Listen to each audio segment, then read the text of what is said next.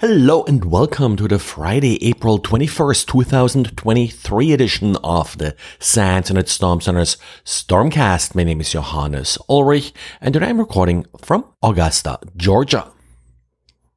Many organizations are moving away from forcing their users to regularly change their passwords, but this doesn't mean that there aren't organizations that still do and also some compliance regimens that still require you do implement password rotation in your organization.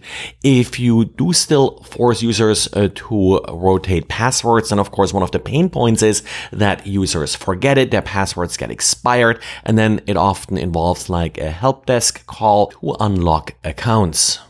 To help with this particular pain point, uh, Rob today in his diary published a PowerShell script that you can use to proactively warn your users with an email that their password is about to expire. Warning users in time also helps them then hopefully come up with a better password than being sort of confronted with the warning that they must change their password now, which of course then just makes them want to get work started and uh, pick the weakest possible password, passing whatever password policy you have. And Mandiant published an update to its investigation into the compromise of 3CX. And This was the voice over IP company that was compromised, and as part of the compromise, its customers received malicious software embedded into its voice over IP client.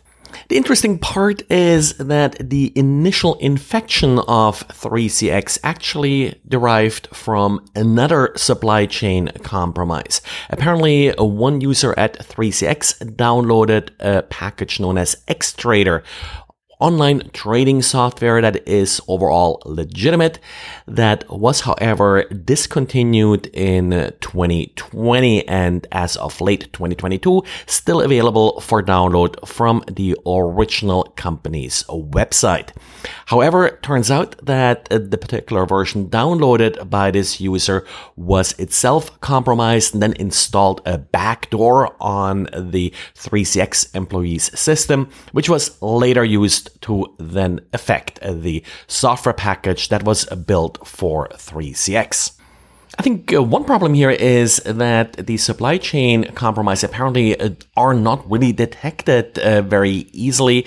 The uh, trading platform, like I said, uh, unclear how long it was compromised, and given that uh, the software was no longer maintained, probably also wasn't really monitored that closely for a compromise.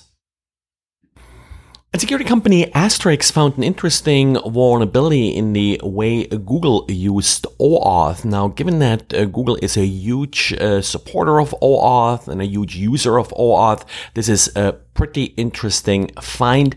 The problem here is that a user may give a malicious application permission uh, to basically perform actions using OAuth, but later may be unable to see this application in the application list and may be unable to remove that application again.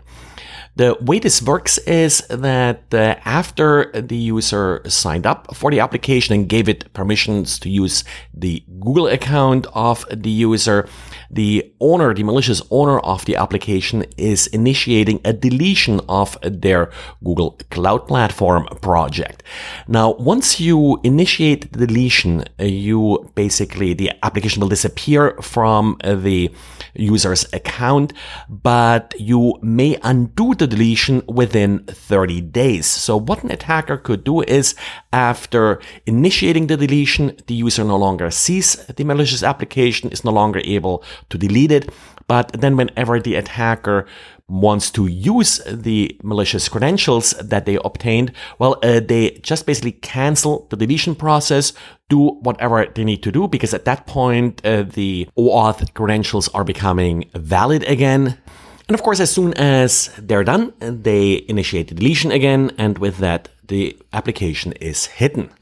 To fix this problem, Google now maintains visibility for applications that are pending deletion in the user's application list. So that way, if you figure out there is a malicious application, well, you are still able to identify it and delete it.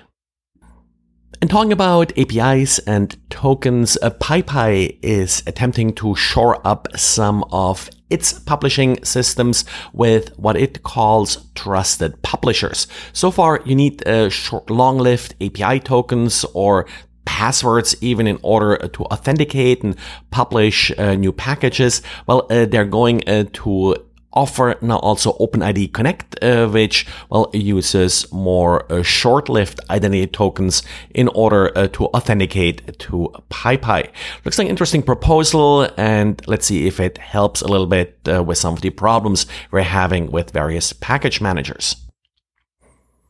And in vulnerabilities you should be aware of before the weekend, VMware fixed two vulnerabilities in its Aria operations for logs product. Uh, this allows for a pre-authentication code execution. And Foxit did patch some vulnerabilities in its PDF reader. Well, that's it for today. Thanks for listening. Next week I'll be at RSA. Hope to see some of you at our panel that we'll have on Wednesday. If you want to meet up, let me know. I usually carry some ISC stickers with me. So if you see me, just hit me up for some and I hopefully will have enough for everyone. Thanks for listening and talk to you again on Monday. Bye.